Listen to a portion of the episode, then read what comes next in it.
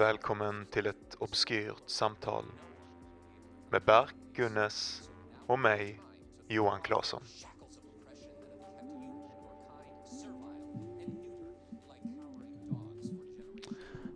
Hej och välkommen till ett obskyrt samtal. Ja, hallå, ja. Hallå, hallå. Um, I dagens avsnitt pratar vi om... Vad fan snackar vi om?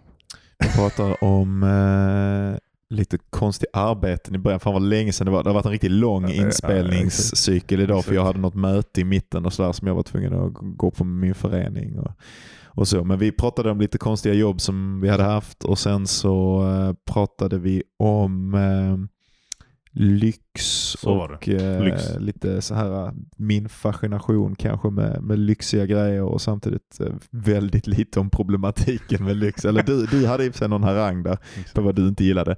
Eh, och sen så pratade vi om eh, rädslan för döden och eh, konsten och också andra idéers Mm. funktion för att komma över den rädslan. Och utomjordingar. Just det, vi avslutade på utomjordingar. Vilket Och hur liksom pyramiderna byggdes av vi beslutade oss, för från och 3000 med år nu sedan. så är det här en utomjordingspodd. Japp. Det är väl egentligen det enda som är viktigt. Det var alltid det egentligen. Obskyrt. Det är sannerligen obskyrt. Absolut. Eh, Men ska inte bli det när de fotografierna som jag har tagit kommer ut. Då är det inte obskyrt längre. Eh, Men ja, tack så jättemycket för att ni lyssnar. Som vanligt, följ oss på sociala medier. Mhm. Tipsa en jävla kompis nu Mm, mm, snälla, podcast det. dör, vi behöver syre. Om Johan dör mystiskt efter Är det, det vi pratar har om idag. mig? Eller Nej, det men jag är menar efter något kommit ut och du bara Okej. försvinner, Ja, din ja, kompis ja, CIA liksom. Då- då vet ni. Det finns säkert något ännu hemligare, någon ännu hemligare bokstavskombination som är ute efter mig nu. Eh, tack så mycket för att ni lyssnar. Eh, ja, trevlig lyssning. Du var statist i en Bollywoodfilm sa du precis, eller vadå? Oj, vad fan hände? Vänta, nu är min mick helt, eller mina hörlurar är helt inkravlade i allting. Ju. Mannen. Säg till mig, du var, du Ja, var det var- statist i en. Bollywoodfilm. Setup. Det är inte så att jag bara börjar Jo, berätta den här berätta storyn från ingenstans. Utan grejen är att du sa att visst du och jag ska försöka bli gangsters i tunna blå linjen. Ja, exakt. Jag tror vi kan göra riktigt bra sån. Ey bror det- mannen, vad gör du? Ey Johan mannen, hämta den grejen till mig. Fattar du? Den Det är jag som är Bosse, jag är Bosse biltjuv. Alltså att Ja, det blir du- sån, du- jag, jag är mer sån, eh, alltså jag har jobbat på något, ner på något gammalt varv. Jag funderar på det. Ska vi kanske ta och skriva ihop ett, ett, ett späckmanus som handlar om något sånt? Typ så här en buss i biltjuven och någon gangster som blir vänner. Så skickar vi in det till Tunna blå linjen manusförfattarna och blir manusförfattare till tv istället. Ja. Jag tror vi hade kunnat göra riktigt autentiska skildringar av Malmö och så. Alltså, Jag tror, jag tror verkligen det. jag har väldigt svårt att inte blanda in en liten gud i alla fall. När jag, Ja, ja, men det, det är inga problem. ja. Du, du kan ju skapa en sån riktigt intressant Ross Cole-liknande svensk karaktär. Från True Detective typ. Vi dricker en ny energy drink idag. Rain. Bara för, dels för att vi vill göra monster avundsjuka men Exakt, också för att jag... monster. Ja, de har inte hört av sig till oss. Eh, men jag har också upptäckt att Rain Sour Apple Den är sjuk. den, den, den bästa sockerfria eller nästan sockerfria energidrycken. 16 kalorier per 500 milliliter. Det ser också, kolla hur det ser ut i kristallglas, kolla hur crisp. Alltså Ja, det, ser, det ser sinnessjukt crisp ut. absolut. Ingenting kan någonsin, den har ingen färg.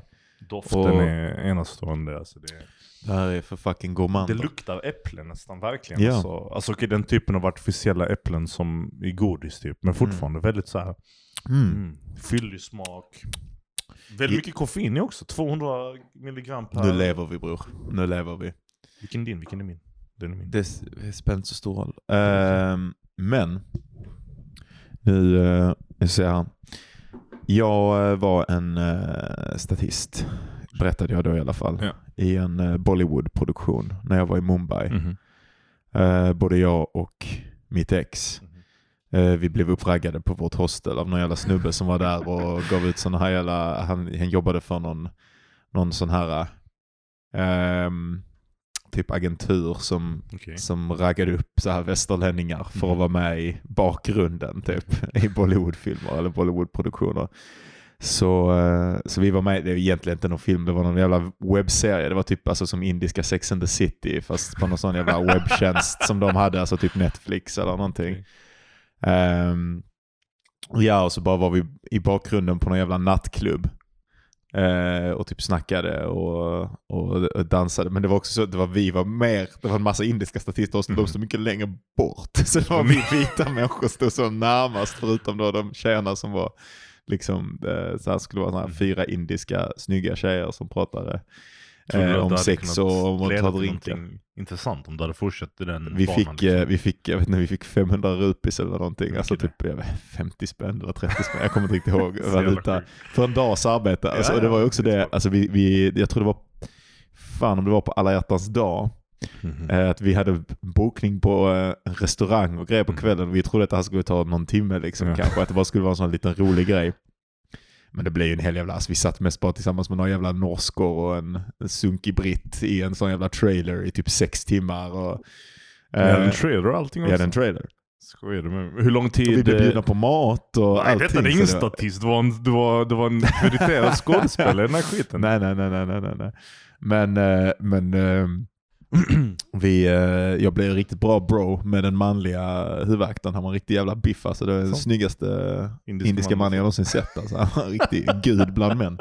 Eh, han gav mig komplimanger för mina tatueringar och vi stod och snackade skit mellan tagningarna. Ja, ja, ja Det visst. här, detta, alltså för grejen är så Det här var min inväg. Ja, jag det var din den. inväg och du Ja. fuckade helt Ja. Åtminstone du kunnat bli en fet manusförfattare. I Bollywood. ja, exakt. Eh, nej men eh, jag, hade, jag har en eh, kollega Just det, på men det jag jobbet skulle säga, jag tappade jag måste bara säga det snabbt. Okej, fuck. Ja, men det jävla försvann ju alltså. min story alltså. Okej, berätta den då. Ja, jag ska bara avsluta den. I alla fall så blev mitt ex riktigt trött Mhm. på att det tog så jävla lång tid och grejer och började bli sur. Och, och vi hade den här jävla bokningen så vi bailade halvvägs genom produktionen. Så vi har stått i hälften av scenerna och kanske i vissa av scenerna av samma typ har vi stått i bakgrunden. Och sen bara stack vi därifrån. Eh, så de fick klara sig utan oss och det blev säkert ett drama. Du, tror det verkligen va? Alltså det var ju några andra, det var ju Ja. tre andra vita de, alltså västerlänningar, de fick ju säkert skit för att vi stack. Jag vet inte.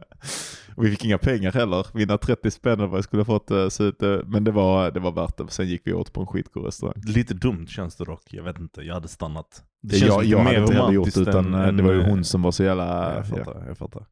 Nej men vad jag skulle säga var att eh, jag har en kollega som är från Pakistan som hela tiden säger att jag borde vara jag borde ansöka till sådana pakistanska tv-serier med turkar.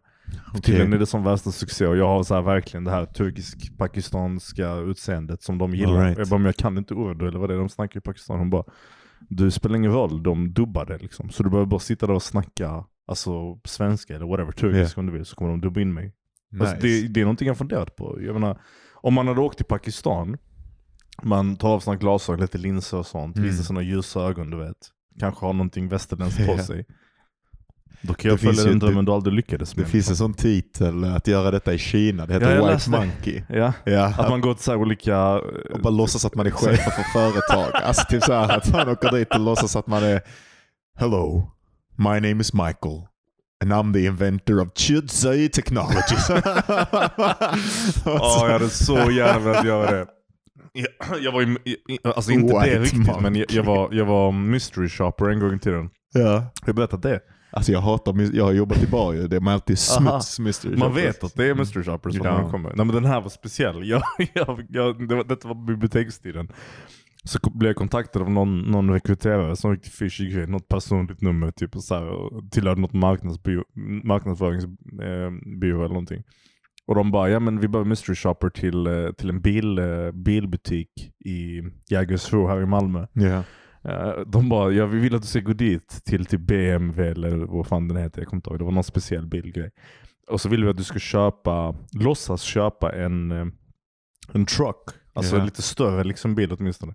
Eh, och bara, och jag bara, men okej men de bara, ja du måste hitta på en story typ. Så här, typ att du är någon Oj, slags... eh, Kreativt. Ja ja, sånt. Så jag bara, Stort då. ansvar Ja, att stoppa på en jävla mystery Exakt, shopper. de, de, de hade inte ens träffat mig, de bara ringde mig på telefon och jag bara, idiot som jag är så gick jag med på det. Och så, och så gick jag dit och sen så hade jag hittat på en värsta historia att min pappa och jag skulle starta ett teaterföretag. det är också det är så jävla överkurs. Ja. Och så gick jag dit och, du vet, och så skulle jag komma ihåg hur lång tid det tog för den här killen att komma fram till mig, eh, ge mig en kopp, erbjuda en kopp kaffe, eh, säger han hej, du vet, får jag vänta länge? Och, och jag liksom såg att han var lite skeptisk när jag, när jag, köpt, när jag skulle eh, kolla igenom de här eh, truckarna. Och han bara, ja, men hur, hur lång, hur, vad behöver du till? Jag bara, ja, det här till att vi ska så här, sälja scenväggar och sånt tänkte jag. Pappa ville att jag skulle lära mig lite så han skickade iväg mig för att, för att förstå de här sakerna och så. Bla bla bla, det gick bra. Jag, jag skickade in min grej, jag fick 500 spänn för det. Man skulle ta typ ett foto från, från eh, sin bil. Så de såg att du hade varit där på riktigt, inte bara fejkade. Och sen ett år senare, om inte lite till, så kontaktade de mig igen och bara hej vill du, vill du göra det en gång till? Och jag bara okej. Absolut, det var typ enkla pengar. Och de bara, ja men, eh, ja det var Hedbergs bil. Och de bara, ja men gå, gå tillbaka, gå till Hedbergs bil. Och jag bara, men jag var där sist. Och de bara, nej men det är inga problem, det kommer inte vara samma kille. Och så går jag dit och så är det samma kille, samma snubbe. Och, Och du bara, "Jag det, är inte så, teater." det är inte samma historia jag den här gången, jag kommer inte ihåg alla detaljer. Så det var så en riktigt pinsam, pinsam grej när han bara typ såhär, typ kind of inte kände igen mig först, men sen Ja. efter en stund fattade vad jag var för någonting tror jag. Ja. Jag vet inte hur, be- hur bekanta alltså, sådana här äh, människor är med mystery shoppers, men det var pisspinsamt. Ja. Och jag bara hade en ny historia och samma typ av, vet. tusen pers alltså. Vadå? Han säger tusen pers. Ja, det han har blivit jag såg det i hans ögon. Nej, ja, han visste för vem fan jag var. Ja, okej, det är kanske för att jag gjorde ja, som Big... För att du börjar bete dig skitunderligt. Du bara såhär, hej, jag är här för att handla. Så han bara, fan är denna snubben? Vad fan, det är inte så svårt att hitta på sig, det är bara att ljuga ju. Alltså, det är inte så att det krävs någon jättestor, någon fucking, du bara ljuger. Ja, ja, ja, ja, ja. Vilka andra konstiga jobb har du haft då? Ja, Men vilka andra konstiga jobb? Ska ja. Eh, Alltså jag menar, du har inte haft mystery shopper. Har du varit mystery shopper själv? Nej, jag har inte varit mystery shopper. Jag har inte haft så många konstiga jobb. Jag har, varit, eh, jag har mest varit säljare. Just det. Men jag har varit säljare i sån riktiga sjuka sektor. Jag sålde för ett sånt svenskt eh, företag som jag sagt inte kan ge Sektor? namnet på. Eller egentligen ett danskt företag bara för att låta få, som man- folk hitta. Som var ett riktigt jävla eh, snuskföretag. Jag jobbade ju för, som Greenpeace när jag bodde, för Greenpeace när jag bodde i Nya Zeeland. Ja. Det var ju typ ett säljgig fast jag var liksom teamleader och Mhm. hade mitt eget lag. Och, eh, Hade ni sån klocka och sånt ni slog i när ni sålde saker? nej, nej, nej, det var inte alls. Alltså jag var, det var ju on location också. Eh, alltså jag var door to door Mhm.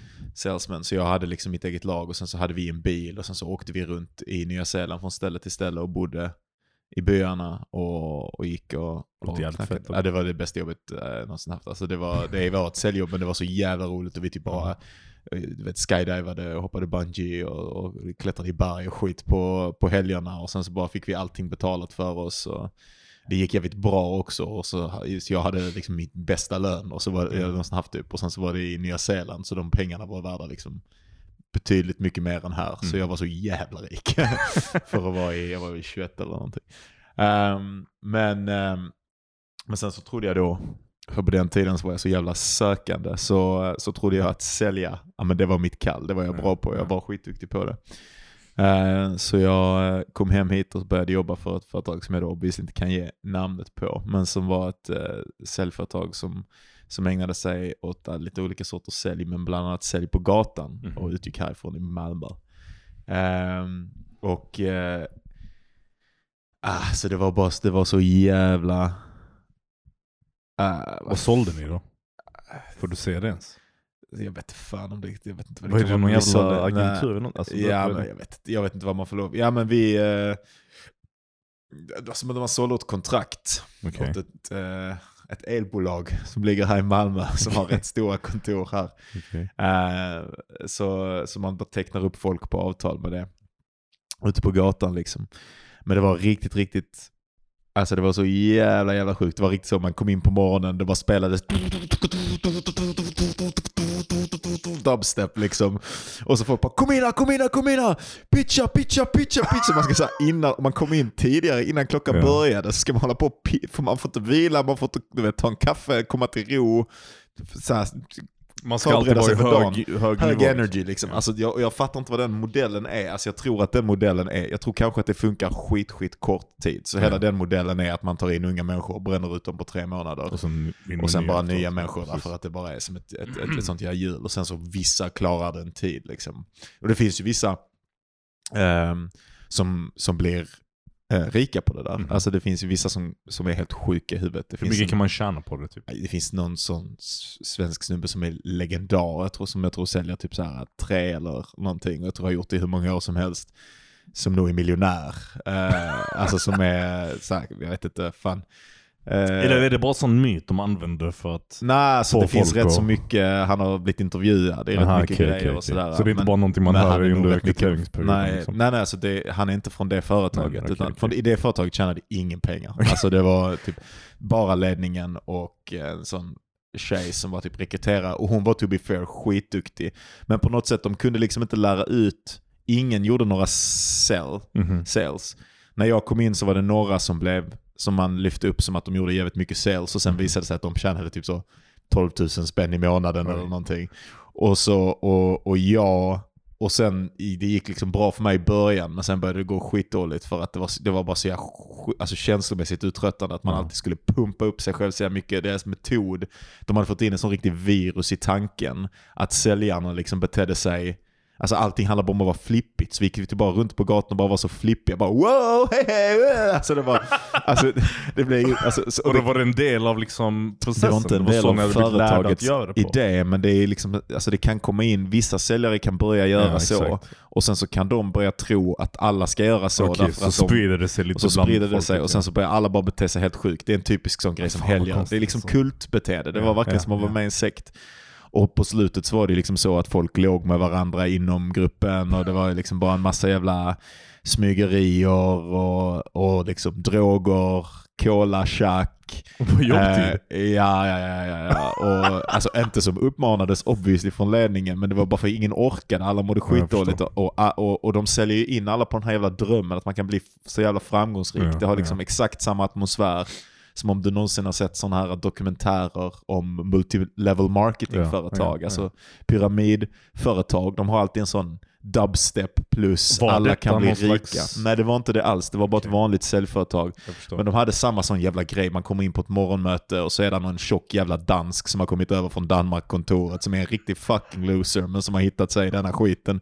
Och så ska han berätta för en om bara hur han är lik Michael Phelps. Typ, och, bara, och berätta liksom Michael Phelps regler för en. Eller, och det var riktigt sjukt. Vet jag, och sen efter ett tag så började jag lyftas upp som liksom en av Mm. de som kunde det. Så jag fick, skulle visa folk hur man pitchar, för jag var ändå ganska duktig på att pitcha men jag gjorde inga sales. Mhm. Så det var ju verkligen alltså en lögn. Mm. Jag fick då spela som att jag var en av de framgångsrika och företaget lyfte upp mig som att jag var en av de framgångsrika. Och det var jag väl, men jag tjänade också liksom 10-12 tusen spänn i månaden och Ja, det hette att extra mila, att jobba gratis övertid. okej. Eh, Så det måste ett namn för det. ja, låter så positivt. Skitofta så, för man ville få in sina dagliga sales, jag kunde regelbundet jobba liksom fyra timmar övertid och det var många som gjorde detta Gratis. gratis.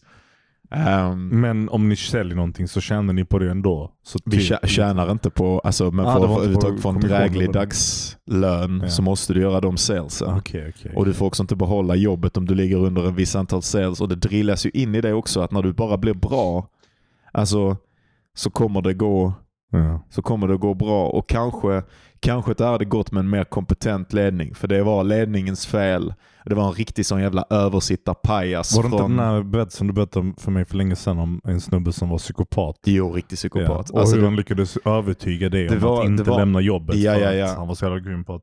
Det var en snubbe som var kanske från, ja nu är det så här, om det är någon som vet så vet de. Det, inte. det är en snubbe från Australien eh, och han har tidigare tror jag jobbat för Cobra Group eller Okej. någon av de här som om någon inte har varit inne i sådana säljsektor Ja. Som verkligen är ett fenomen liksom. Så är Cobra Group, jag tror de, de säljer lite allt möjligt, jag tror de heter så, eh, började med att sälja pennor Mhm. en gång i tiden. Eh, och det är de som har tagit fram alla sådana modeller om att spela dubstep på morgnarna och, och så här. De, men de, de, och de handlar, det är bara att skicka ut ungdomar som säljer pennor, säljer skit som ingen behöver. Okej. Och allt handlar bara om att lära folk, alltså basically, någon, alltså sales som är, är baserat på megamanipulation. Alltså Okej. på att bygga, äh, vad ska man säga, på att bygga upp det, han- det handlar bara om känslomässig manipulation, Okej. inte om egentligen produkten överhuvudtaget. Okej. Ehm, och det är ett jävligt effektivt sätt att sälja på. Så vadå, så sälj, man börjar med att lära folk att sälja enkla saker för att lära dem tekniken? Liksom. Nej, nej. Eller eh, det, de här att... företagen, eller typ när de här började sälja pennor så sålde de nog bara det. Okej. Eh, men vi, vi sålde elavtal, men det är liksom, ehm, det, det var väldigt löst hur man skulle göra och det handlar bara om Mm. positiv energi. Mm. Liksom så här, och det, ja, jag vet fan. Jag, jag träffade Och- en sån snubbe inte så länge sedan på, på en bar, lite Ja. in, innan coronaepidemin började, eller precis där i början.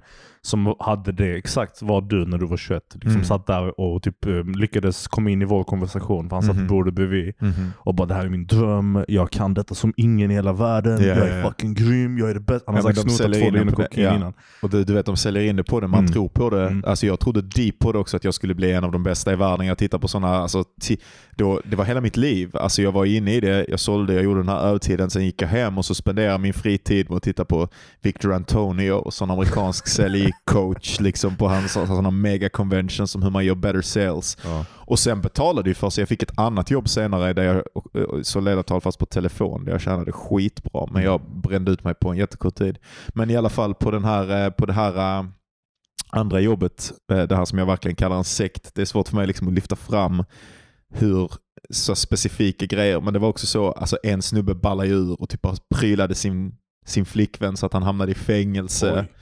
Alltså det var, det var liksom på slutet där hela, alltihopa bara föll samman. Nu vet jag fett fan om de ens har ett Sverigekontor längre. Ja. Jag har inte så här, men det var, och det var verkligen mörkt och sen så var det liksom, när man var inne på arbetsplatsen, det var, det var så mörkt när man var ute i fält och alla var deprimerade, Mm. alla mådde dåligt och sen när man var på plats eh, på kontoret så var det som att alla var tvungna att låtsas som att, att de inte visste, men alla visste. Alla hade pratat med varandra Ja. utanför, så alla visste, men där skådespelade vi för ledningen och de andra personerna att allting var bra samtidigt som de pressade på oss. Varför gör ni inte mer sales? Som att det var alla vårat fel.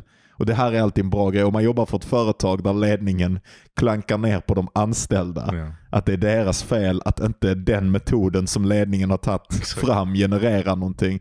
Då kan, man, eh, då kan man anta att man är i ett uh, fuffens företag som inte egentligen... Ja. Såklart, såklart. Eh, men i alla fall, och den här snubben som ledde det, den här jävla, eh, som, som var från det här Cobra Group-företaget, den här jävla australienaren. Alltså han var så jävla obehaglig och han, och han, han lyckades framställa sig själv på så jä- som att han var något sånt jävla geni Mm. och som en sån jävla king medan han då bara hade kommit hela vägen från Australien för att jobba i det här eh, dansk-svenska piss-sales-företaget och hade liksom en mille eller någonting på banken. Och det, jag kommer ihåg att han hade berättat det för min teamleader, att han hade en mille på banken. Okej. Vem fan bryr sig om du är en business och har en mille?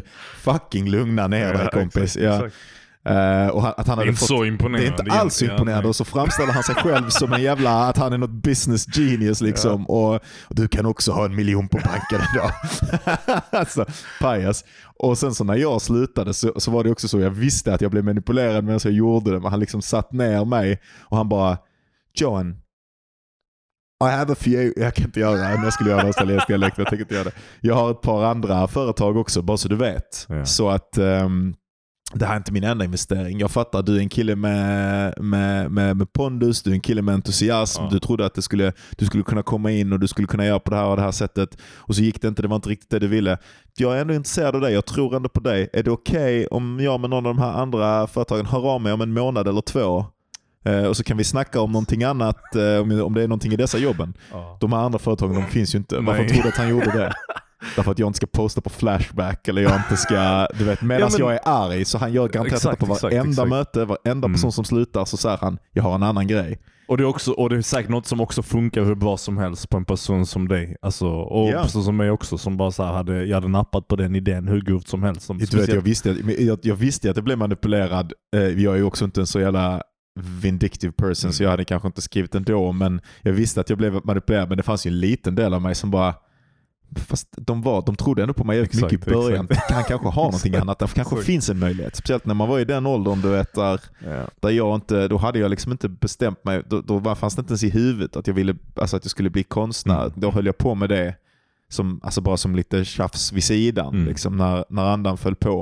Och Jag hade kanske en idé om att jag skulle bli författare en dag eller att jag skulle skriva en bok en dag. Mm. Men jag gick och väntade så jävla mycket på att jag skulle veta vad jag ville göra med Mm. livet. Liksom. Vad som skulle vara min grej. Och jag bara tänkte, men fan, jag är ju fan dyk, jag är ju duktigare än 90% i alla Mm. fall, 95% kanske på Mm. sales. Eh, kanske är det jag, men det är verkligen inte jag. Jag brände ut mig som en häst. Alltså. Ehm, nej, alltså jag kan föreställa mig att du som människa kan vara duktig på de här sakerna. Ehm, och samtidigt har du också lett till att du har levt ett, vet, så intressant liv. Alltså att du har fått genomlida de här konstiga um, företagen och de har träffat de här konstiga människorna. Och liksom, det är ju värt det på något sätt. Konst, på något konstnärligt perspektiv är det hela liksom. Alltså, säkert. om du förstår vad jag menar. Jag, jag, jag, jag har absolut ingen sån erfarenhet, men jag, som du vet så jobbade jag på Pölseman innan. Det var fan den bästa tiden i mitt liv. Det var det bästa jobbet jag Det är någonsin haft, riktigt 100%. sjukt.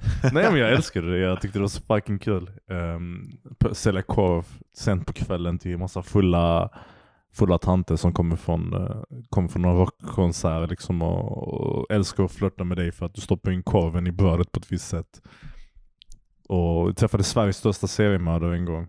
Jag tror till och med du har berättat på podcasten. Har jag det? tror Ja, säkerligen. Så man har sina sådana små, Sina stories som sina små stories. Jag kan vara massmördare, inte seriemördare. Jag vet inte om man ska kalla honom. Skitsamma. Men eh, fan alltså, jag önskar jag hade haft mer sådana jobb. Jag vet inte, man lär sig någonting från det känns det som. I don't know. Tycker inte du det? Jo, kanske. Ska vi gå in i eh, dagens första, ta en eh, tre minuter och sen Mhm. dagens första ämne. Låter bra. Puss.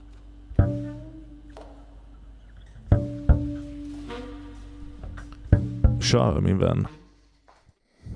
Ja, alltså det här har, eh, jag, hade, jag hade ett ord. Mhm. Hmm. Hur jag ska börja med ingången till detta. Jag hade ett ord som jag egentligen trodde betydde någonting annat än eh, vad det gjorde. Okej. Eh, som är opulence.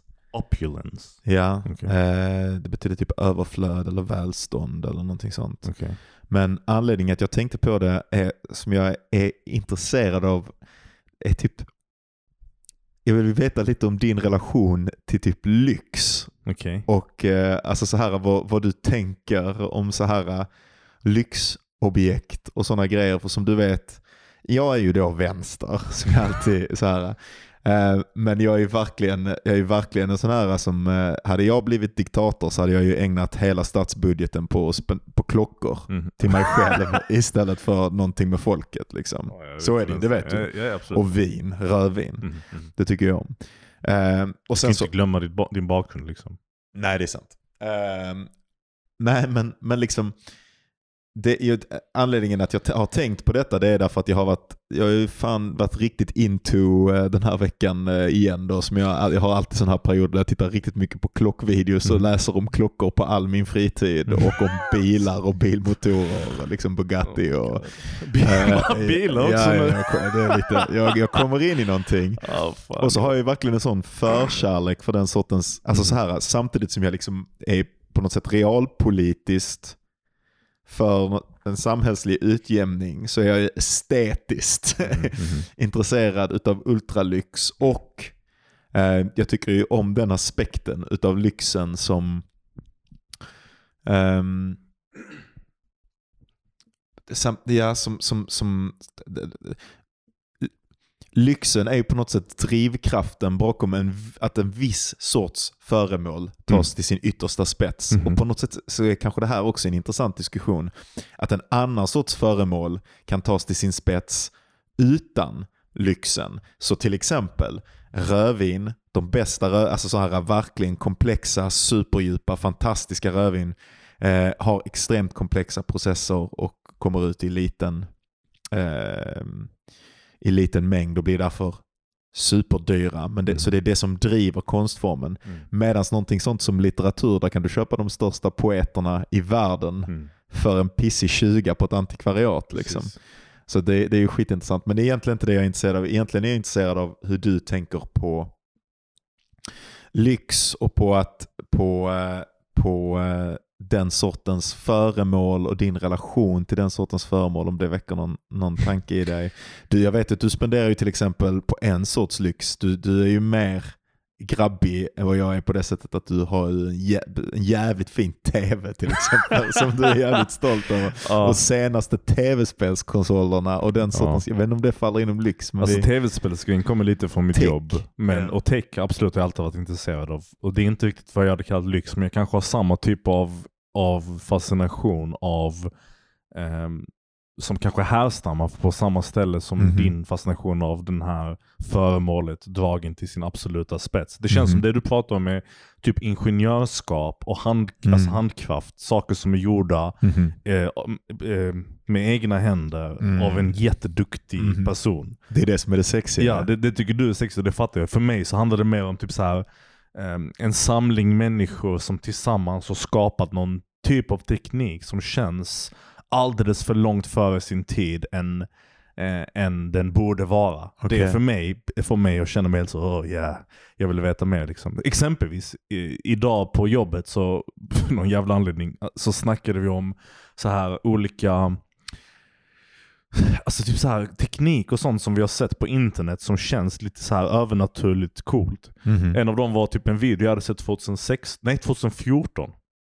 Som var av, en, av, en, eh, av en, ett, någon slags researchpapper som någon sammanfattade online av, en, av hur man kunde ta en kamera, placera den i ett rum och sen filma någonting i ett annat rum som var ljudisolerat. Mhm. Exempelvis en chipspåse. Och ifall någon annan i rummet pratade samtidigt så kunde man fånga upp vibrationerna i chipspåsen och sen återskapa ljudet. Ja. Och det var typ sex år sedan. spion. Ja, jag, för, ja. alltså jag bajsade på mig. Jag tyckte det var det coolaste jag någonsin hade i mitt Det är liv. riktigt sjukt. Det för mig är piken av liksom mä- mänsklig ingenjörskap på något sätt. Liksom. Ja. Till skillnad från den här handcrafted experience som du pratar om. Det är inte lyx dock. Det är det Nej. inte. Lyx för mig, jag vet inte. Jag, har inte, jag är inte så nära till det. Nej, för du är inte så intresserad utav, eh, alltså det syns ju inte på mig att jag är det heller, men det är för Nej. att jag aldrig har pengar. Men jag, alltså jag är Om du hade pengar då hade det varit en grej. Då hade jag haft eh, svin, då hade jag bara ägnat mig åt kläd. Handel. Ja, jag tycker det är skit. Jag har alltid tyckt om det. Det är bara det att jag kan gl- glömma bort ehm, att jag tycker om det. Och jag tycker inte om det tillräckligt mycket för att prioritera det. Det vill säga jag ja. prioriterar hellre resor än kläder. Vissa människor är ju väldigt hemmastadda och vill vara Mm. och bry sig mest om Egentligen så är det de som bryr sig väldigt mycket. Det, jag, jag tror, någon gång när vi pratade om det här väldigt ty, tidigt i vår relation och vi pratade om kläder, då, då var jag ännu mer nu har jag börjat gå in i att ha en stil igen, men det är rätt många år där jag inte har haft en stil nu. Men, på, men när du och jag lärde känna varandra så hade jag rätt mycket en stil och, och då pratade du och jag om, om, eh, om kläder och du, du sa att det var liksom inte viktigt för dig och jag Ja. tror att du nästan har en tanke om eh, eller, Rätta mig om jag har fel, men jag tror att du har en Precis. liten magkänsla om att det är lite ytligt. Liksom, eller Eh, någonting. Alltså, En till- magkänsla. Kanske ja. Alltså jag, jag, jag Prata i micken. Förlåt. Eh, jag pappa. Nej men eh, alltså jag kanske det stämmer. ja. En liten magkänsla att det är någonting jag föraktar en aning. Alltså, det. jag, och det är för att jag har ett väldigt, en stor avsky mot rika människor. Alltså Okej. jag, Ja, jag, jag, hat, jag hatar dem innerst inne, verkligen. Det gör mig arg på så många nivåer. att det Alltså, finns. Av, jag är avundsjuk. Ja. Jag, jag är arg, jag tycker det är priv, alltså privilegiet. Inte att man har vissa fördelar. Alltså vissa fördelar för att man har pengar skit jag i, men specifika fördelar som, som, har, som är nära till någonting jag vill Mhm. gör mig riktigt förbannad. Okay. Rika människor som publicerar böcker eller Ja. sånt skit. Det, det, alltså jag hade dödat den personen om jag träffade en sån. Eh, och jag antar att alla människor i min ålder som har lyckats konstnärligt Ja. är rika. Alltså alla. Jag bara, det är min Att de automatiska kommer jag bara, från privilegiet, det är ja, utifrån. 100%. Och, och därför så... Det är så, ju roligt för att det är ju verkligen, alltså man fattar verkligen vilken psykologisk grej det är för du har ju aldrig skrivit färdigt något. Så ens om du hade varit rik så hade du inte haft en grej som du bara hade kunnat ge ut nu. Fuck you. Ja men det är ju sant. ja, ja, det är sant. Men Ja. jag menar, ja absolut. Men, men, eh, men eh, kolla. Var, Du, alltså, du tror att de hade blivit uppmuntrade att skriva Ja, exakt. någonting. Det hade varit en annan sak. Du vet, jag, jag snackade med dig om detta för länge sedan och nu kommer det vara en sån sak jag kommer säga som alla som lyssnar som är på din sida. Eh, vilket är majoriteten av våra lyssnare. Vad är min sida? Vi vänner, bråkar liksom. inte. Vet du att jag pratade med en kille på en fest som hade lyssnat på vår Mm. podcast rätt mycket och han sa till mig eh, att ehm, han gillade den men ibland kunde det bli lite för mycket att vi bråkade hela tiden. Ah, är det sant? Ja. Wow. Fuck you kille på festen. vi, nej, men, eh, nej men alltså jag tyckte bråken var det bästa i vår podcast. Nej men kolla, jag menar inte på din sida som är emot mig eller dig eller som någon slags bråkidé. Utan, men, men whatever, Precis, skitsamma. Vad jag menar är att ehm, det finns en, eh, jag har en idé, en riktigt korkad tanke att jag, att jag hatar personen som hade en bokhylla hemma. Och det har vi pratat om tidigare, right? Alltså idén av att det finns människor som växer upp med eh, massa böcker hemma. Mhm. Och de berättade för mig, jag kommer ihåg på Littvet att jag snackade med någon tjej, jag bara men hur började du liksom vara intresserad av litteratur? Hon bara ja jag hade en bokhylla hemma, jag plockade boken därifrån och mamma hade läst Mhm. någon film. Och, och bara den tanken att det var så här, att du kunde plocka ut en klassiker ur en bokhylla. Mhm. Jag blev så fucking arg. Mhm. tyckte det är totalt skitsnack. För det, det är ett privilegium att Mhm. ha, vara omringad av de här av den, den, av den typen av litteratur som sen leder till att man på något sätt kan avsluta boken för att man har den miljön runt omkring sig. Medans om man inte har det så kanske man inte har det. Men whatever. Poängen är i alla fall det är nära associerat kanske med lyx och kläder. Att de människorna är snyggare. De har, det är de också, rika människor är snyggare, det är Mm. skitkonstigt. Och de har snygga Ja, kläder. det, är, fuck- det är inte alls konstigt, det är det mest uppenbara i hela världen. uppenbart? Jag Vad skojar du eller? Därför att Nej, berätta för mig traditionellt sett så har män som har, tjänar jättemycket pengar, för det har varit män som har tjänat mycket pengar Ja. i historien, kunnat välja till större grad vilka kvinnor de vill ha barn med än vad vanliga män kan göra. Mm. Därför så har de valt generation efter generation vackrare Som kvinnor. har typ avlat snygga människor Ja, det är- som det är ju så. Typ. Det, det, det, är ju, det, det är ju så klass uttrycker sig rent biologiskt, liksom, det eller var- vad man ska kalla det. Ja, det kanske är exakt så. Ja, det, det låter jätterimligt. Och det, det, det är i alla fall en del av kanske varför det finns ett förakt för de snygga kläderna. För Mhm. lyxföremål, för klockor, för fina bilar, för Men fina jag- hus, Jag skulle lägenheter. pitcha då, beroende på hur man ser på det, att det här är människor som precis som oss vill uttrycka sig. Mm. Och att om man tittar på ställen, det har mycket mer med pengar att göra än vad våran form har att göra med. Men om man kollar på typ så här eh, klockkanaler som jag gör eller vissa bilkanaler eller eh, om man läser liksom eh, ställen som är intresserade av väldigt specifikt mode eller Mm. någonting sånt där.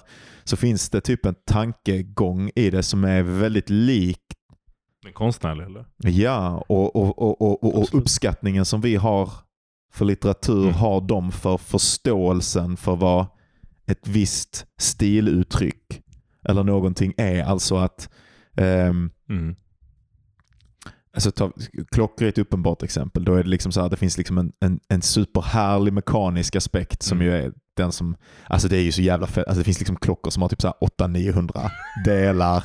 Och det- sådana gubbar. Det, nej, vad fan det är ju riktigt sjukt. Och så är det, är det så här liksom kolla, Johan. kugghjul och små jävla tappar. det, det, där har jag ju all respekt för. Jag har respekt för klockmakaren, jag har respekt för, för designern. Vi har en Ja. lyssnare exempelvis som lyssnar jättemycket på vår podcast och hon, hon designar kläder själv. Mhm. Jätteduktig. All respekt för det. Det har inget att göra med, eh, med lyx på det sättet. Okej. Right? Det är de som köper lyxiga kläder för att de är dyra, för att de har ett värde som är kopplat, inte till, till um, själva skapandeprocessen. För alla köper inte klockor för att de har intressanta ingenjör, in, ett intressant ingenjörskap bakom sig. Många köper klockor också tror jag, för att de är dyra. Och de Mhm. har ett värde i, en, i ett klassamhälle liksom. Mhm. I, I någon slags, i, den, i det rummet de befinner sig i. Right? Såklart. Och det är det som är Bult. Så där är lyx, det är där lyx, eh, det, det, det har en väldigt stark, alltså obviously så har det i någon slags objektivt sens en stark social prägel, men för dig har det verkligen det, att det finns Ja. en ilska mot de som har en möjlighet och Kanske ja. att, eh, Och det är att bajs. skaffa det. Det ska inte vara så egentligen kanske. För jag tror att det är en Och du kan inte generalisering. uppskatta, för jag kan ju till exempel inte skaffa det, men jag uppskattar ju det som, som jag kan ju inte skaffa en Picasso heller. Liksom. Ja, ja. Eh, Eller, det finns ju inte riktigt en motsvarighet till, alltså jag kan inte skaffa en, ett original, en original Moby Dick, jag vet inte vad man ska, Mm. alltså, eh, men eh, vilket konstverk som helst, men man kan ju fortfarande vara konstintresserad Mm. eller en, en originalrulle till en film liksom, eller Alltså, Ehm, alltså, så att jag, kan- jag, alltså till exempel med, med klockor. Alltså med den klockan som jag har och så här så är det ju verkligen jag tycker jag har en vacker klocka men, eh, men det är ju den är ju som ett spöke till de klockorna som jag egentligen är intresserad av som jag aldrig kommer att ha råd med hela mitt liv. Liksom. Ja. Men jag är intresserad av det som, en, som ett objekt. Och Det är väl kanske den grejen då att för mig så har jag så, så tycker jag att det är häftigt eller så, så jag tycker att det är inte häftigt. Jag tycker att det är intressant att lyx finns som en drivmotor som driver föremål till Mm. sin ultimata konstnärliga är, det, spets. är det det det är då? Det tänker jag. Undrar jag. Och kan jag du ge undrar- exempel jag på vad du undrar- menar? Så jag bara förstår det rätt nu. Menar du liksom att, att det är lyck, alltså klockan som är extremt komplicerad och säljs, säljs för jättehöga pengar. Är det det som driver den till att bli vad den är? På något sätt. Ja, det, är en jätte, det är en jätteintressant fråga. Det är verkligen en jätteintressant fråga. Svar på den. Jag vet inte. Det finns ju en gammal eh, idé i, i vänsterkretsar att det inte är så. Att om, eh, om man hade ett mer jämlikt samhälle eller ett, ett annat ett sätt att eh, omfördela tillgångar i samhället som är bättre eller mer jämlikt än det vi har nu så skulle folk ägna sig åt det som, eh, som, det som, åt det som intresserar dem Alltså till exempel jag skulle kunna bara ägna all min tid för alltid åt att bara försöka få, att, ta fram ett så ko- intressant konstnärligt uttryck som möjligt som var Precis. helt oberoende utav om det skulle vara gångbart. Och kanske skulle det trycka fram konsten eller någon som var duktig på vin. Oavsett om det var någon funky smak eller något som bara en Mm. väldigt liten krets skulle gilla eller någonting så skulle de kunna ägna sig åt det. Eller oavsett om de faktiskt visste vad de höll på med eller bara experimenterade eller så. Mm. så. Eh, alltså så det, det här är verkligen en, en, en, en ideal här, nu gör jag en super okomplex bild av det för att såklart någon måste betala för det och jada, jada, jada. Men, men det finns någon sån grundidé liksom. Ehm, och jag har inget svar på den frågan, men i vårt samhälle i alla fall, så förutom i vissa konstnärliga kretsar, där speciellt liksom litteraturen nästan står ut, Mm. kanske lite musik också. Ehm, men i övrigt så är det ju verkligen, kan man väl säga, alltså kapitalet som Alltså så det, det, det finns ju ingen nischad Nej. bilmotorstillverkare som, som gör skit. Dåliga fräcka, bilar. liksom. Ja, men, eller så här, ja, men till och med liksom bara så här äh, extrema bilar som sen inte dessutom folk vill betala jävligt mycket Exakt. pengar för. Också Exakt. för att det stoppar såklart jävligt mycket pengar in i den sortens produktion. Ja, därför att det är ingen direkt em, korrelation mellan det som är värt pengar och det som är estetiskt eller konstnärligt betydelsefullt. Det finns det som är effektivt och det som är funktionellt och det som har en balans mellan det effektiva och det, och det estetiskt snygga. Alltså det vill säga att design kan vara liksom en... Det är därför industriell design är så intressant. Där skapar någon slags mitten, eh, mittenläge när du designar någonting som är estetiskt snyggt men som också är funktionellt bra och det säljer hur bra som helst. Men är det för estetiskt flippat då finns det ingen garanti att det säljer. Är det för funktionellt så går det Mm. inte heller. Därför resulterar inte försäljning och kapital i, i de produkterna som är det yttersta av mänskligt skapande. Medan jag tror inte heller det hade gjort det om du bara hade haft det i ett Men supervänstersamhälle. jag skulle, säga att, att jag skulle säga att lyx står utanför detta som du säger nu. Därför att lyx är på ett konstigt sätt, om vi, om vi säger att en viss sorts konstnärlighet, poesi säger vi, har en slags motståndskraft mot kapitalism Mm. som, eh, inte som, som samhällsskikt, men nästan som kraft, historisk kraft. I det att det är by definition antiproduktivt. Mhm. Alltså att eh, det producerar ingenting som är egentligen användbart för någon på ett uppenbart plan. Så skulle jag säga att viss lyx Mm. är på ett konstigt sätt ehm, det är motståndet mot de marknadskrafterna som du beskriver fast från insidan. Alltså typ så här att superlyx, det är därför folk inte fattar modern art till exempel. Alltså vad är det? Det är inte, det är inte, det är inte klassiskt vackert, det är bara jättekonstigt estetiskt, det är Mm. inte funktionellt eller någonting. Men det är istället jättedyrt. Mm. Så det gör på något sätt samma sak fast tvärtom. Fattar du vad jag Är, menar? är det Att lite den här idén emot- av att till exempel en klockmakare som tillverkar en superkomplex klocka med hundratals olika komplikationer, eller vad det kallas, gör det manuellt i sex månader.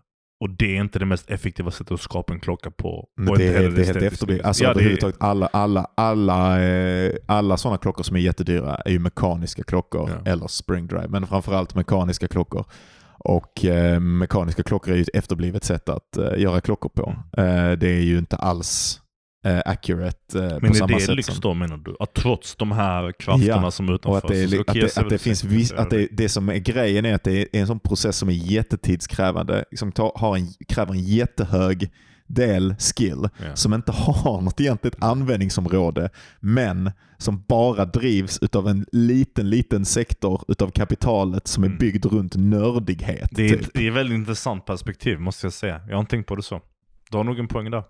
Jag vet inte om det är så mycket en poäng, men det är, det är en jävla jag menar, det, är, det, är en bra, intressant, det är en snygg eh, observation ja. på ett sätt. Att, att, att, eh, det är nästan som att det är typ kapitalismens eh, motsvarighet till, till, total fri vänsterkonst. Ja, typ. exakt. Det är Right, exakt ja, det det är. ja. Alltså det är den extrema konsten men, den, men, men som istället är extremt gångbar inom, alltså men- så här att men- det bara är shejker som, som Men vad jag menar, det, resultatet av det blir att, alltså absolut om det kanske är så att, det kanske är så precis som du säger, men det, det slutar ändå i någon slags konstig, eh, något konstigt område när folk är intresserade av den, inte för den onödigheten, utan för dess pris bara och inget annat. Konst, Du säger det. eller det känns som det fall för mig som att um, lyx är eh, lätt förvandlas till något väldigt ytligt till slut. Och att det ytliga är det jag har svårt för och Okej. inte det andra. Liksom. Mm. För när jag tänker på det så som du beskriver det så låter det ju skitspännande, absolut. Och jag har ju samma, jag kan ju där, eftersom jag kan uppskatta konst, kan jag definitivt uppskatta lyx. Om jag ser det på det från det perspektivet också, right? Eh, men ja, skitintressant ämne. Jag ser nog att du kollar på Jag din är- telefon. Ja, måste, vi, vi får se om vi tar, eh, tar upp det igen eller om, vad, vad vi gör. Men vi måste pausa nu för jag måste förbereda inför Ett föreningsmöte. ett föreningsmöte. jag är aktiv i, min, eh, min, i, min, i mina lokala... Hej, du måste göra vad du måste göra. yeah. Hur mycket pengar får du per år? Inte ett jävla piss, men det har inte med det att göra. Nej, pausa nu. Du brinner bara för fastighetsgrejer. Vet du hur fucking nonstop detta är för mig idag alltså? Vadå? Vilken jävla nonstop dag. Jag hade fyr, fem timmars, eller ja, fyra timmar med en timmes paus i mitten. Mhm. Zoom-föreläsning i skolan. Sen så eh, har, har ju Belsi knäckt sin jävla nagel så jag har varit på telefonen och försökt få veterinärstid till honom. Tänkte egentligen få den idag, men, eller klon heter det. Men eh, fick fixa det till imorgon. Och sen så eh, fucking eh, kommer du extra tidigt, så börjar vi spela in extra tidigt. Sen mitt i mitten på inspelningen ska jag ha föreningsmöte också på fucking zoom. Alltså det, det har bara varit i sådana här jävla konversationer och zoom-möten. Alltså det kommer att vara i typ sju timmar eller någonting på slutet av dagen. Sju, åtta timmar. Alltså det man blir helt, Ja, ja, vad fan. tom i huvudet. Det är inte Alltså. som jag sitter hemma och kollar på TV. Jag också. Jag jobbar hemifrån. Oj, du, jag, jag berättade hur trött min grej var så direkt du bara ja ja okej du Ja, är men jag- trött du men är nu ska jag berätta för är Vi båda två trötta är min poäng. Det finns ingen här människan som är trött än den andra trött, Ja, trötta människan. Fattar du? Absolut, okej. Men, eh, Min tjej vill ha McDonalds, jävla piss. Hon får, det finns ett McDonalds här precis vid infarten. jag vet. Kan Nej, du, hon, hon vill ha det från Go Grill. Ska du åka dit och köpa cheese till mig eller? Va? Är du seriös? jag ska absolut inte göra det. Va? Vad säger du? Ska jag ta min tid här och köpa en, en cheese. Cheese. till dig? Jag du kan kan, följa gå med. din röv dit och köpa den själv. Alltså fucking Titta mig djupt i Så ögonen och se hur lite jag kommer göra detta Alltså för dig. så fucking oskön. Jag ville prata om en grej till med, med, med lyx som, eh, innan vi går vidare in på ditt ämne. Kör. För att det är som ett, och det är typ, vi var lite inne och touchade på det. Det här är en riktig 180 graders, det är inte ens en segway. Jag bara, jag bara så här, nu styr jag om samtalet. Nu är jag trött bra, på att jag- du inte köper schäsare till mig. nej, nej, nej. Um, jag, eh, någonting som är med spänningen, eller det som är spännande för mig, är ju att det är så jävla vidrigt och så jävla nice samtidigt. Och det här att det är så jävla exklusivt och härligt samtidigt som man tycker att det är helt moraliskt förkastligt. Mhm. Är det inte där i spänningen eller fascinationen ligger? Är det inte det som är typ så inbyggt i varför rappare har så jävla mycket diamanter och skit på sig? Att det är liksom det rummet som de verkligen då Mhm. har hållits ute ur på det mest extrema sättet. Mhm. Lyxrummet. Och som de de, sen bara, tillbaka det, liksom. ja, inte ens tar tillbaka det. De går in där Mm. och sen bara ballar de ur det. Mhm. Alltså att de bara, att de bara köper mer diamanter än någon annan jävla människa skulle få bara för sig. sätta liksom. guld på sina tänder är ju helt Ja. absurt egentligen. Ja, att det bara är liksom, nu är vi också inne i detta rummet så nu Ja, tar vi ja. era symboler och bara fuckar ur med dem. Jag vet inte, det är ju någonting med, det är någonting med Ah, jag har en sån hatkärlek till, alltså, jag gillar heller inte mitt ord lyx för det känns som att, att jag inte har kommit åt vad jag menade. Men jag Mm. menar de här riktiga elitupplevelserna. Även liksom att få gå på sådana restauranger där ett kuvert kostar 6500 spänn liksom och bara äta på, vad fan den heter, precis vid, um, vid um, fan heter parken i New York? Det Central Park. Precis vid Central Park. Det finns en sån jävla jätte, jättekänd eh, som bland annat gör en jävla anka kokt i sitt eget fett eller något annat jävla vulgärt. Liksom så här, någonting riktigt, alltså sånt som man inte kommer till himlen för. Men som man ändå vill uppleva därför att, eh, därför att det är så jävla, det är bara så jävla sjukt. Så du menar att Jag- lyx på något sätt är, är lite äckligt då? Alltså? Det, finns, fult. ja, det, må, det, det, är, det är transgressivt. Det är något ondskefullt med Alltså, det. det, här, det här är återigen en sån stor skillnad mellan oss två. Där du är verkligen så jävla kåt på det här transgressiva att, att det fan är, Ja. lite, är lite jobbigt. Det är Det, det, det är nästan alla människor är det som jag pratar med. Det är bara du som inte Som har är- någon touchyta. Men det är för att du, är, du, är liksom, du har inte den uh, sexappealen. Du, du fattar inte vad det här lite farliga alltså, jag, är. jag menar, ja nej det är sant. Jag har inte det. Fuck it mannen, jag har annan sex appeal. Den sex appealen kan inte du vara på heller. Jag såg så. att du var inne på Playstation. Alltså, du, kolla nu, bara ska klippa vårt avsnitt medan jag har föreningsmöte. Okej, jag håller också med om att föreningsmöte är jävligt låg sex appeal. Men, eh, men och så tittar man över en gång. Sitter han inne på PS5 jävla hemsida och så, så, så tittar han upp, alltså han, han, han kan känna mina ögon i sin nacke. Det är samma sekund som jag tittar på honom, så bara vänder han sig om. 180 grader som en jävla uggla caught in the fucking act. Och Och vad är fel med det? Vad är fel med att sitta på PS5 Nej, hans du får fucking lov. hemsida och Du kolla lov. Det är PS5 ingen- det är nyheter och ingen problem. PS5-spel? Jag det är intresserad. Ja, du, du Jag jobbar i industrin, fattar Ja, ja, du? jag hör dig. Jag hör Det är en del av mitt jobb. Nej, du, Att du, hålla du mig tjänar aktuell. mycket bättre än vad jag gör. Så att, eh, Du känner du kan ha mina... Du kan ha, titta här, nu kommer det fram. Det är alltid de som claimar hårdast. När vi, och jag är blöd på de som är rika. och, sen så, och sen så kommer Oh en stackare God. som mig och bara skojar lite grann. Och Kolla. direkt blir han defensiv för att han har alla jag, nya men, devices. Men, men jag, kan, inte- jag kan inte competa med din konstiga kärlek för det, för det äckliga. Och det gör mig ledsen. Det gör mig ledsen, för jag är inte lika cool som du.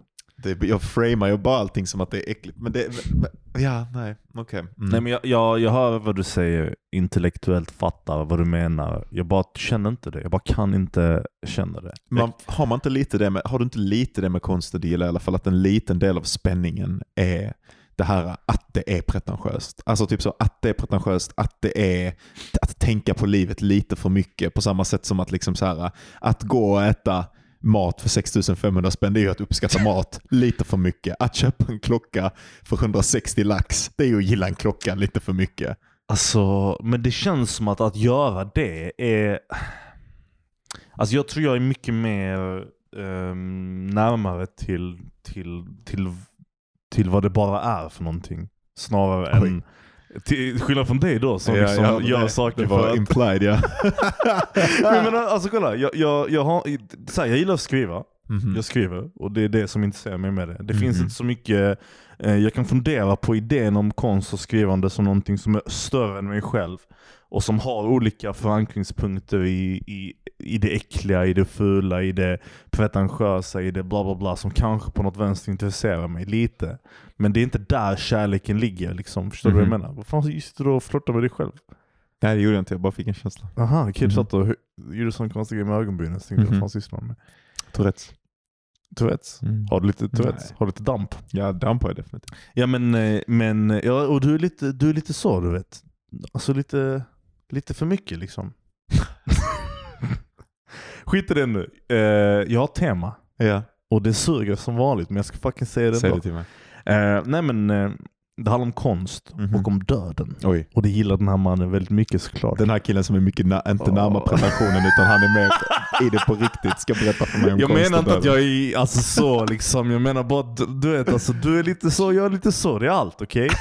Nu lugnar du dig Jag har Johan. aldrig blivit nergjord alltså på ett sånt här sätt. Nej men vadå, du, det, det, det, det, jag säger det för att skydda mig själv. Mm. Du är så mycket coolare och mer intressant än mig så det är därför jag blev så här. jag måste hitta på någonting. som Jag vet och du vet det men vi, vill, vi behöver inte prata om det. Nej, nej såklart. Men jag var, jag var i Bokskogen en helg med min, med min partner. Ja. Eh, vi vandrade runt där, eh, typ två timmar eller något sånt. Och så började vi snacka om döden. Oj. Eller hon gjorde. Nice. Och hon liksom frågade mig varför, eh, varför vissa, hon, hon Det är undrade för, för bra för dig. ja, jag vet. Men hon frågade mig varför vissa människor är rädda för att dö. Mhm. Ehm, och ja, Hon har varit med om lite saker och sånt som, som eh, har rört på det här ämnet. Eh, och därför har jag haft väldigt mycket tid att fundera på döden. Mhm. Ehm, jag är den här bortskämda typen. Vet, min, Jag har Mm. ingen släkting, ingen familj som har dött och sånt. Så hela min dödsskräck och dödstankar och allt sånt är Abstraktion. Exakt, exakt. Ingenting som, som ens har ett värde i verkliga livet överhuvudtaget. Förutom när det väl kommer, så då är jag fucked. Men eh, vi snackade om i alla fall varför specifikt vissa människor är rädda för att dö och andra människor inte är på samma sätt. Mhm. Och jag sa att jag var, jag var en av typerna som vi snackat om på den tidigare, som har en sån här enorm fucking skräck för att dö. Mhm. Och delvis är det liksom den här eh, skräcken av att okej jag dör tidigt, eller så narcissistisk grej, så, så, så fuckar jag typ för min familj. Alltså Mm. min mamma och min syster och mm, alla mina vänner, alla är Mhm. och så vidare. Du, du hade inte klarat exempelvis. Jag, Nej, jag jag tänkte mig att du hade gått under, gått 100%. Ja. Och det är en sån fucking tragedi att jag ska dö tidigt, att Mhm. jag bara så här, jag blir det ledsen för alla också. andras Ja, skull, okej. fattar du? Ja, det är det. Men en annan Du del, borde nästan klä dig i svart, så frågar du så här. Så frågar folk dig så, vad sörjer du? Så sa du så, att jag själv, att jag en dag inte ska vara här. ser du det är någonting du hade kunnat göra? Nej! Jo, för du har Nej. sån djup förståelse om, hur saker funkar på en väldigt ytlig nivå. Du vet, till skillnad från mig som fattar det innan. Okej, Jag driver med det. Eh, det kommer jag ta bort, det att jag sa att jag det. Men eh, hur som helst. ehm, och en annan del i alla fall av den här rädslan, det är lite det här eh, idén obviously att man inte kommer existera. Mhm. Right? Att man bara inte finns. Mm. Och jag hade inget svar på varför det är läskigt. Jag bara sa typ, det bara är läskigt. Det Ja. bara finns en stor skräck i att man bara inte kommer finnas. Ja, ja, och, för, och för mig är det väldigt tydligt att Att Eh, den skräcken är där. Nej, delvis att den inte är obvious, men att det är så. Ja. Alltså jag kan inte Tänka dig något annat. förhålla mig till någon annan typ av Mhm. livsfilosofi än att min kropp bara inte, eller mitt, mitt jag inte kommer finnas Så har jag känt mycket alltid också. Ja. Eller länge i alla fall. Men nu, nu som upplyst så. Nej, jag tror eh, nog sannolikast så. Jag tycker att det finns en sån regel. Mm. Eh, jag tror typ att det är Pascals wager eller Mm. något sånt skit. Som brukar försimplas till att eh, ehm, eh, typ så här att om du inte vet, det här är verkligen en bastardized version av det, men att om du inte vet om himlen finns eller inte, eller Gud finns eller inte, så är det bäst att leva som om han gör det. För Mhm. om du gör det och du har rätt så hamnar du i himlen istället för helvetet. Mm. Liksom. Och om du gör det och har fel så har du ändå liksom varit trygg i ditt liv och, Mm. och tagit hand om de fattiga och jada jada jada. Men sen bara är det försvunnet. Så du förlorade ändå ingenting på att tro på Gud. Typ. Det känns lite billigt. Ja, det absolut. Ja. Och det är också en billig version av det. Det, det, det. Men det är den versionen som folk brukar göra. Jag tror att Pascals argument har jag läst är mer invecklade. Men, Mm. men jag tror tvärtom. Jag tror att man ska leva, jag tror att oavsett om man tror att det är ett efterliv eller inte så ska man leva sitt liv som om det inte finns. Mm. Det vill säga som att du, du, bara har en chans Mm. och att allting kommer att försvinna och att du måste bli okej med vad det är Ja. att finnas till och inte ska, och att du inte ska finnas till en dag. Och det, det är mer ja. profound och mer andligt för mig. Alltså den, det, att, att komma och Mm. att, att leva med den omöjliga paradoxen av att hela världen ska gå under med dig. Är, det är verkligen Mm. ute på knivspetsen. Och, och. Neffi tog upp det lite när vi var i bokskogen, att, att um, varför inte bara liksom försöka acceptera den här icke-existensen på något sätt? Och inte det bättre och starkare? Och jag sa bara att jag tror att det är typ lätt att göra teoretiskt. Att tänka på som en, typ en, en tankeövning, någonting man kan göra. Men i slutändan så är jag rätt så säker på att vissa människor bara har inte det i sig. Och det är en sån dum grej. Men för mig känns det verkligen så. Jag bara, att, att, för, att för, förhålla mig till icke-existens, för mig är en Ja. sån främmande grej. Att det känns som de, av allting jag kan lära mig i livet så är det det jag vet jag inte kommer lära mig till dagen, den dagen jag, jag kommer dö. Liksom. Ja. Att jag kan föreställa mig väldigt tydligt att jag ligger där på min dödsbädd och bara är inte okej med att dö. Hur fucking smart, kunnig och upp, upplyst jag må vara liksom när jag är 95 eller whatever Mhm. när jag dör. Men, eh, men eh, ja, vi lämnade den konversationen där i alla fall och så vandrade vi runt li, lite, lite till och så tittade jag runt på, i bokskogen och ligger det såklart massa döda träd som har fallit och från någon storm eller sånt och liksom bara så här cleant trillat. Och såklart ligger de eh, på jorden och man vet, jag vet, man kan inte se det, men man vet att det blir liksom, det, det sker en process där. På något sätt så, Mhm. så, så, de håller på att bli, vad kallas det? Jag, jag var tvungen att googla detta men, för jag, det här förmultning right? Ja. Mull kallas det. Mulja. Så de håller på att bli mull liksom, och Ja. så blir de jord. Det är ett kretslopp. Och så sa jag till Neffe att jag tror att kanske är det så att rädslan kommer från ovetskap. Alltså på något sätt att man kanske inte, eftersom man inte vet sin tillhörighet i kretsloppet. Och då, och då snackar jag inte bara om det här enkla kretsloppet som man läser i grundskolan.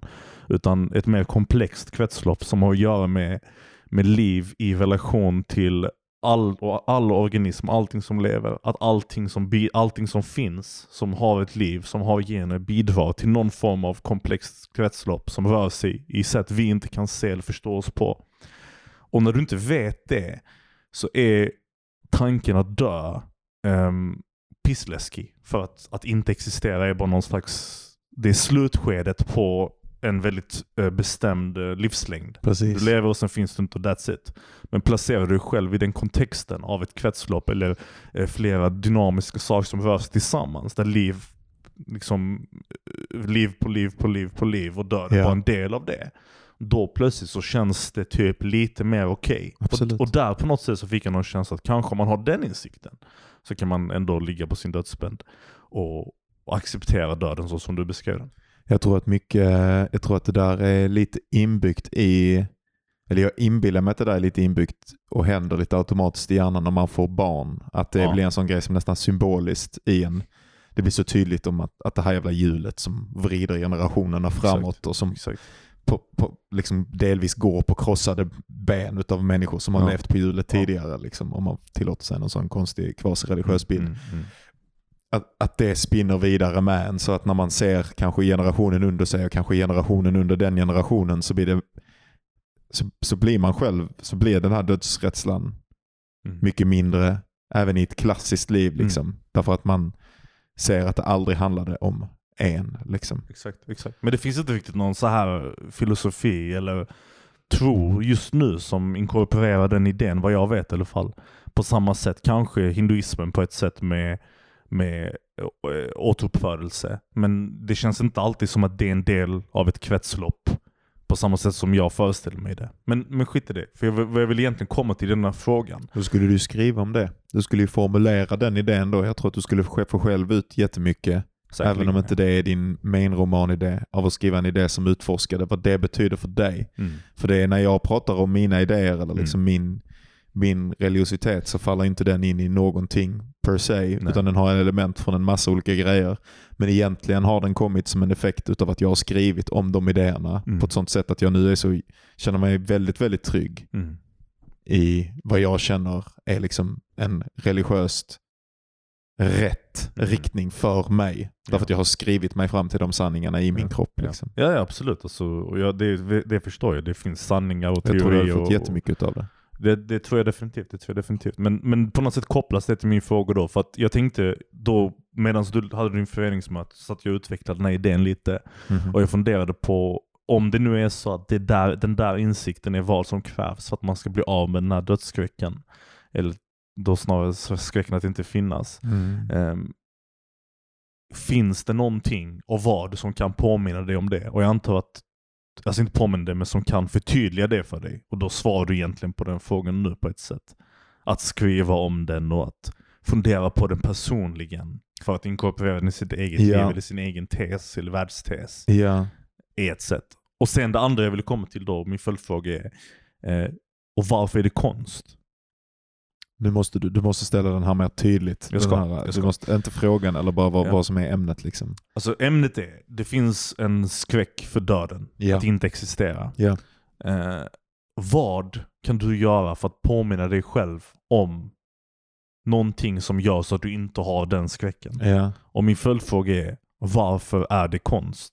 Det vill säga att jag tror att konst har många olika ehm, funktioner och många olika eh, utgreningar till vad det kan bidra till livet. Men en sak som jag märkte medan du gjorde ett föreningsmöte, jag funderade på, det är en av de här små sakerna som konst har och kan göra tänker jag. Det är att det kan kontextualisera människan i, i, i ett arv nästan. Konst sätter, exempelvis i litteratur, människan i, ehm, i en berättelse. I en berättelse som, som av sin egen... I liksom- historien, i konsthistorien, det nej, nej, nej, inte bara i konsthistorien. Utan bara genom att existera så är konst, så är litteratur någon slags uttryck för människans fortlevnad. Alltså du, Mhm. du kontextualiserar människan, dig själv, personen du skriver om. Mhm. Alltså det är ju arketyper. Så Mhm. du kontextualiserar en människa som också är alla människor. I något, i något slags, ehm, i, ett, i en berättelse som har potentialen att k- leva kvar. Liksom. Ja. Och på många sätt så, så tänker jag som en tavla, egentligen samma sak. Mm. Är det inte en, en bild av en människa, en bild av ett minne, en, en, ett, en känsla, en tanke, någonting som överlever människans ehm, väldigt eh, begränsade tid på jorden. Liksom. Så en, en av sakerna jag har märkt, det är när jag läst någonting som får mig verkligen att, att må bra typ, på ett sätt som är lite över, alltså jag snackar inte om att bli glad, utan man bara får en sån här trygg känsla i hela kroppen. Just det.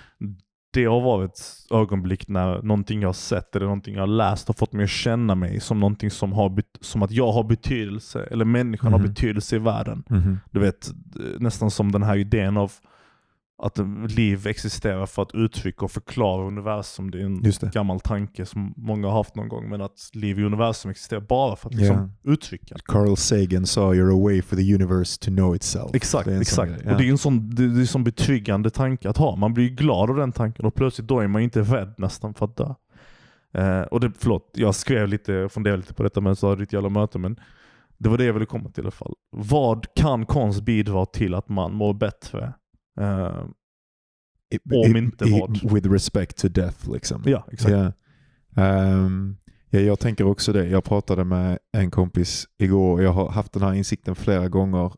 Det, här, det är så jävla störigt för nu kommer jag använda gudbegreppet men jag menar inte det riktigt som, som gud i ett jättetraditionellt sens. Men att jag har ofta tänkt att konst, eller jag brukar när jag pratar om litteratur säga att liksom litteratur är ett sätt för Gud att föra dialog med sig själv Mm. eller att påminna sig själv att hen, om man nu vill, är Mm. där. Mm.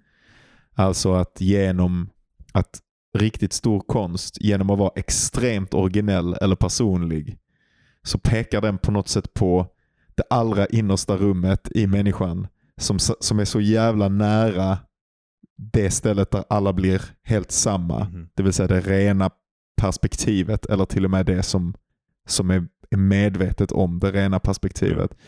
Eh, att det på något sätt det ekar någon slags allmängiltighet ut ur konstverket. Ja. Och när jag kan känna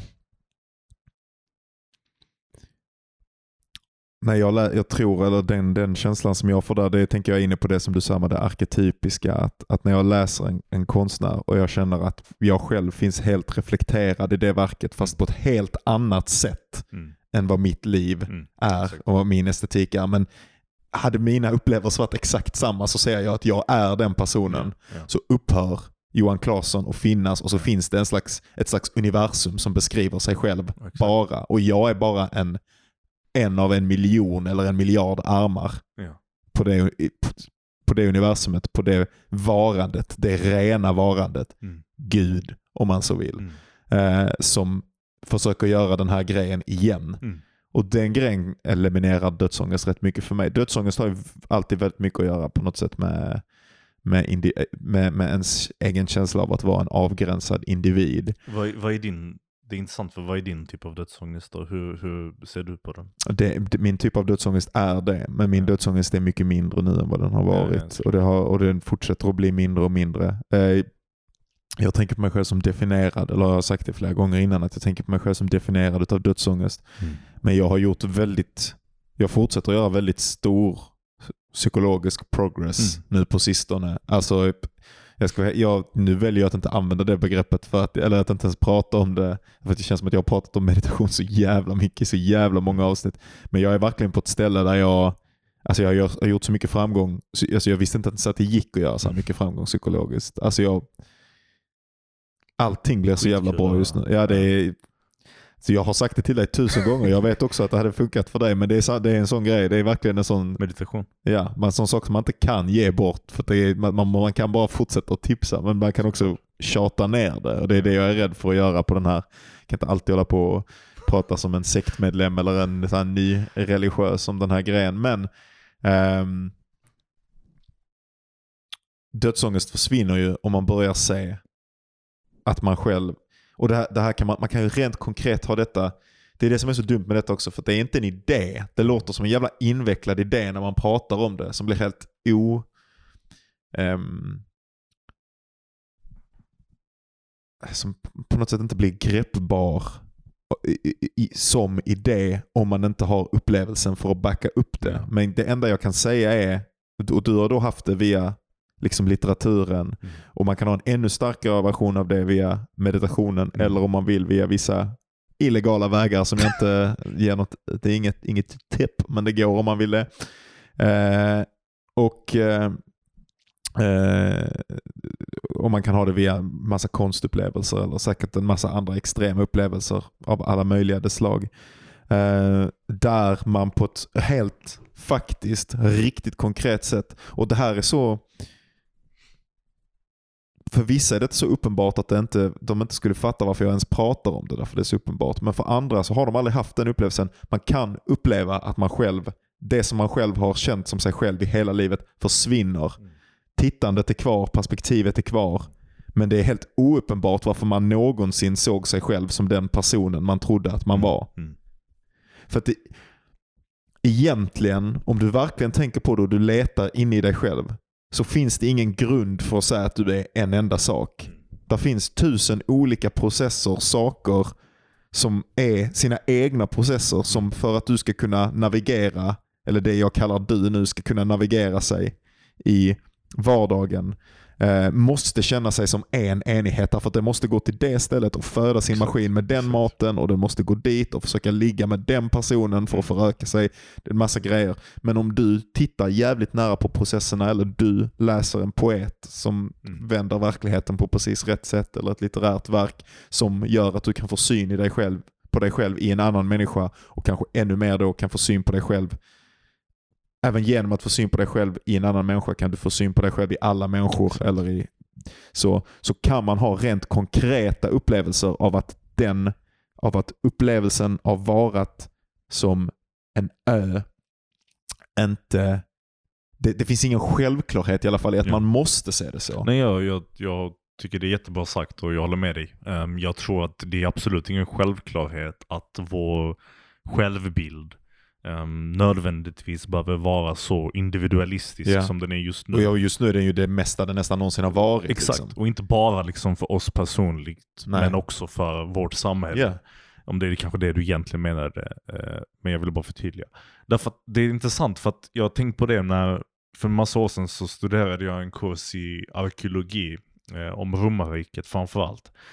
Och då pratade vår lärare där, eh, i den här korta kursen om hur romarna hade en annan bild av världskartan än vi har idag. Just det. Självklart egentligen. Men han beskrev det lite som att det är, och jag fattade fortfarande inte än idag. Men han sa att föreställ er en subway-karta. Alltså en tunnel, ett tunnelbanesystem.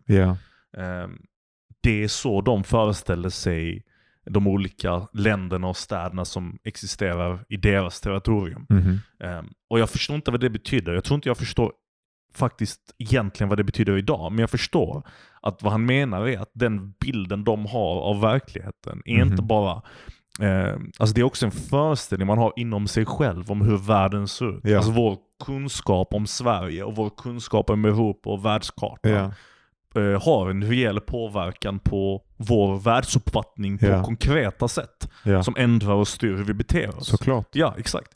Eh, och det är inte därför så svårt att liksom extrapolera fram. Att det finns andra komponenter av självbild, av Ja. världsbild, av allting sånt som, som faktiskt alltså på riktigt väldigt tydligt styrs av idéer. Ja. Idéer som sprids och som ändrar eh, vår uppfattning och därför vårt beteende. Därför, du vet, jag har länge sagt till dig tidigare, jag har en sån egen formulerad teori om, som jag kallar his, historisk appropriering. Och det är när man eh, tar teater, till exempel grekisk teater. Man tar typ Medea Mhm. och så sätter man Medea i en västerländsk kontext och så kallar man det typ klassicistisk teater och så har man så vita Mm. kläder och alla är vita och de pratar svenska eller engelska och de är britter oftast och de har ett visst utseende och en viss jargong, ett visst sätt att bete sig på som man har associerat med grekisk kultur exempelvis. Men som är så långt ifrån den grekiska kulturen och inte bara på det sättet att det är så här, ja men vi vet inte vad de hur de betedde sig, utan vi har ingen aning om deras självbild, om deras självuppfattning. Vi approprierar vår egen uppfattning på dem. Vi lägger den liksom på, och så tar vi den tillbaka. Och så ser vi att deras uppfattning är på ett visst sätt. Eh, och whatever. Min poäng är i alla fall att det finns olika, väldigt konkret som du ser, självbilder som, som, som inte är självklara någonstans. Det är därför könsidentitet är så eh, omdiskuterat nu, för det är, det är en attack på självklara koncept som har noll förankring i verkligheten. Och igen. egentligen på ett större, det är också en, förank eller det är en attack på ett större självklart koncept som är verkligen en grundstel i den moderna verkligheten. Där- För det, det som är den största attacken är nästan inte bara på att kön skulle vara en social ehm, konstruktion utan det finns ju ett, ett, eh, ett, eh, ett plusbegrepp på den grejen Mm. som är ännu mer kontroversiellt. Som är när vissa människor försöker också förklara att även biologiskt kön Ja. är en konstruerad idé. Och vissa människor kan inte grappla, de tror att det är anti-science. Ja. Därför att de, de kan inte fatta vad det är att science är en hierarki av modeller som Exakt, inte exakt. en enda av dem stämmer Ja. i ett objektivt Exakt, sens. Och att man kan Det är ändra bara sin nomenklatur. Bara, ja. Exakt. det, det, det har inte en, Nej. en de facto bas. Och om du pratar med en, alltså någon som är en, en deep core fysiker liksom, Mm. eller whatever, så, så, så, så kan, kan de inte ha en syn på Alltså när, när man vet liksom entanglement och, och, och, och tittandets roll eh, i, kvant, i kvantmekaniska Mm. system och sådär. Så kan de inte, eh, och det här är inte, det här är inte koncept som jag förstår, förstår, men det är liksom koncept som jag har hört fysiker prata om och hört och, och kan lite grann om. Och, och jag har hört hur de pratar och då kan man inte ha den fasta synen på ett Mm. subjekt. Ett subjekt existerar på något sätt i en klassisk mekanisk värld. Det existerar i en värld som där det finns ett konkret bord där, ett subjekt här som har jeans på sig där. Ja. Men i någon modell av verkligheten Så som är mer det, deskriptiv exakt. och Ja. mer riktig Exakt, exakt. så är det inte, det är inte alls sant. Exakt, Det är bara en föreställning som din hjärna skapar Absolut, för att kunna absolut. navigera den här världen. Ja. Det du kallar dig, anta inte att det är självklart och sen Nej. se vad det tar dig Och- att nu anta att det inte kanske är så och- att du finns. Och det är också skitkul för att det är värt att fundera på exempelvis om vi går tillbaka till den här romerska modellen av världen. Där världskartan eh, vid något tillfälle konkret ändrades. Det vill säga att någon introducerade en karta som sen utvecklades, en idé som spreds, som sen så småningom hade så stor påverkan på mänsklig eh, eh, världsbild att den ändrade eh, mänsklig, eh, människans liksom, självuppfattning. Right? Ja. Och på samma sätt så är det fullt möjligt att idéer och koncept som vi inte kan föreställa oss just nu om 500 år kan vara så reella för människor. Mhm. Att deras eh, bild av dem själva, deras subjekt bara kan upphöra. Du vet, det är kul att tänka på framtiden som, eh, ja men hur ser det ut om 500 år? Ja men vi kommer ha flygande bil eller teleporteringsmaskin eller någonting. Men det finns också en möjlighet att vi bara inte existerar som, Ja. eh, som, som egon längre. Ja. Vi bara, eh, vet, Det, det finns ju en sån idé eh, som vissa astrofysiker håller på med som, Mm. eh, som en förklaring till varför vi inte har upptäckt, som, som en möjlig förklaring Mhm. till varför vi inte har upptäckt eh, någon form av signaler Mm. från någon annan hög intelligent eh, liksom, eh, art Mhm. där ute liksom, som borde, liksom, statistiskt sett borde ha funnits med alla de planeter som verkar ha som vi har nu har upptäckt, som verkar ha liksom förhållandena för att Exakt. liv skulle kunna existera där. Någonstans, om liv kan existera, borde det ha Ja. liksom blivit på samma nivå som oss och sen borde de ha kunnat ta fram teknik. Och en idé, alltså det finns ju en hemsk idé, vilket är att det är så låg probability att det kanske bara har hänt här och att vi nu håller på att förgöra oss själva och att det är slutet på universums ögon att se sig själva. Att det var, det var ett litet roligt experiment för universum som hände en gång och sen fuckar vi upp alltihopa. Mm. Men eh, det, det kan man bli nihilistisk över, eller mörk i sinnet, misantropisk. Ehm, men, ehm, men en annan idé är att, eh, som vissa har föreslagit, att basically blir alla buddister. alltså att, eh, att om man lever tillräckligt, alltså om man lever tillräckligt länge och med så här viljor på det sättet som vi gör, viljor som styr en och sen viljor som aldrig kan bli uppfyllda om man bara upptäcker ehm, liksom omöjligheten i att tillfredsställa Mm. begär. Omöjligheten i att bara åka längre ut i universum. Hitta Mm. fler, hur många stjärnor ska man hitta innan man är nöjd? Ska man hitta allihop? När börjar man bli mätt på stjärnor? Och, och liksom så- ja. ja, och det, det, är liksom, det finns som en sån ganska vanligt florerad att bara, ja men tänk så kommer alla på till slut bara, ja, men vad fan ska jag hitta? Och så bara vänder de sig inåt istället. Men det är också, och det är intressant, det är en fin tanke men det känns också som en... Som en, En cope, eh, absolut, en cop-out. ja, men på Ja. det sättet att det, du vet, oh, fan jag måste nysa. Att det är någon slags eh, förmänskligande av, um, av andra Ja, ja, ja, intellekt. såklart, såklart. Och för ett, en annan sån av mina absolut favoritidéer jag har läst om varför vi inte har haft kontakt med utomjordingar, nu blir det sån här jävla utomjordingsgrej. Nice, det är det jag har velat att detta skulle är bli en utomjordingspodd sen jag började. Egypten har fucking... Ja, men, eh, Du vet. Kolla, han är... Jag vet att du vet allt detta redan, vi ska inte säga det. Vår lyssnare är inte redo för det. Ehm, men, nej, men det är att vi har en sån här konstig idé av att vår egen... ehm, För att man måste förstå här, allt liv existerar inte bara i parallellt i uppfattning till oss. Och då menar jag så här att vi har en eh, konkret uppfattning om verkligheten baserad på vår storlek, vår fysiska storlek. Ja. För oss är händelser som sker i vår storlek eh, mätbara och intressanta. Men Mhm. allting som sker i längre tidsskalor, som eh, molnens rörelse i himlen exempelvis, eh, som sker relativt snabbt, vi ska se det, men inte tillräckligt snabbt att vi ska ha ett koncept om turbulens. Right? Så vi ser och förstår inte oss på moln om vi inte observerar modeller som sen förenklar eller försnabbar dem. Ja. Eller spolar fram dem så vi kan se dem i rörelse. Okej. Och det ja. finns andra saker i universum som eh, universums expansion och sol, solens rörelse, omloppsbanor runt planeterna och liksom eh, system som är så stora i skalor ja. att vi för oss kan inte förstå dem utanför ett konceptuellt eh, teoretiskt perspektiv. Aha. Men ponera att det finns varelser som är så stora och, så, och, och har så långa livslängder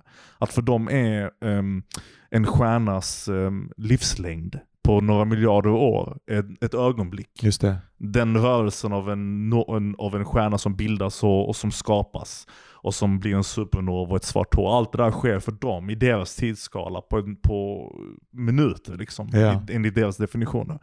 Hur hade vi haft kommunikation med dem? Om det finns sånt liv som Ja, existerar i jorden. Det hade inte gått. Det hade inte konceptuellt kunnat uh, Det är vad. Lovecraft handlar om. Ja, ja men det är inte bara skräckinjagande, men det är också intressant att tänka sig att liv Ehm, behöver inte vara små människor med ben som springer runt och tycker saker och därför kan ha subjekt som hit och dit och tycker, utan de kan ha perspektiv som är så bortom vår egen uppfattning. Att, eh, att det inte går att kommunicera helt enkelt alls. Nej. Men i alla fall, ehm, vi borde avsluta snart. Men jag ville bara säga att det är, det är jävligt intressant att höra i alla fall att du tror att det går i alla fall att, att ta sig ut ur det här begränsade jaget. För jag, Ja, tänker att jag vet det. Du vet det, Jag har absolut. sett, ja, absolut. nu har jag sett så mycket, alltså, Mm. speciellt nu när jag har gjort så mycket framsteg. På, I förr så har jag alltid har jag funderat på om, om hur långt som egentligen är möjligt. Men Ja. nu, har jag, nu vet jag. Jag vet. Det, ja, det, det, Nej, jag, jag jag jag, är helt säker. Ja, Vi får börja meditera tillsammans. ja Vi man, borde live-podd, Ja, man. live, livea det. det är ingen som vill höra på det. Men jag, någon gång kommer jag fråga lite om de här meditationsgrejerna på något avsnitt tänker jag. Jag tror att många är är intresserade av att höra av det. Det är inte bara Man ska egentligen gå till en riktig lärare, inte Ja, till ja, mig. ja. Ingen säger att du ska lära folk, vi bara säger att vi vill höra om det. Liksom. Mm. Men, eh, men tack så jättemycket Johan för idag. Tack så mycket kompis.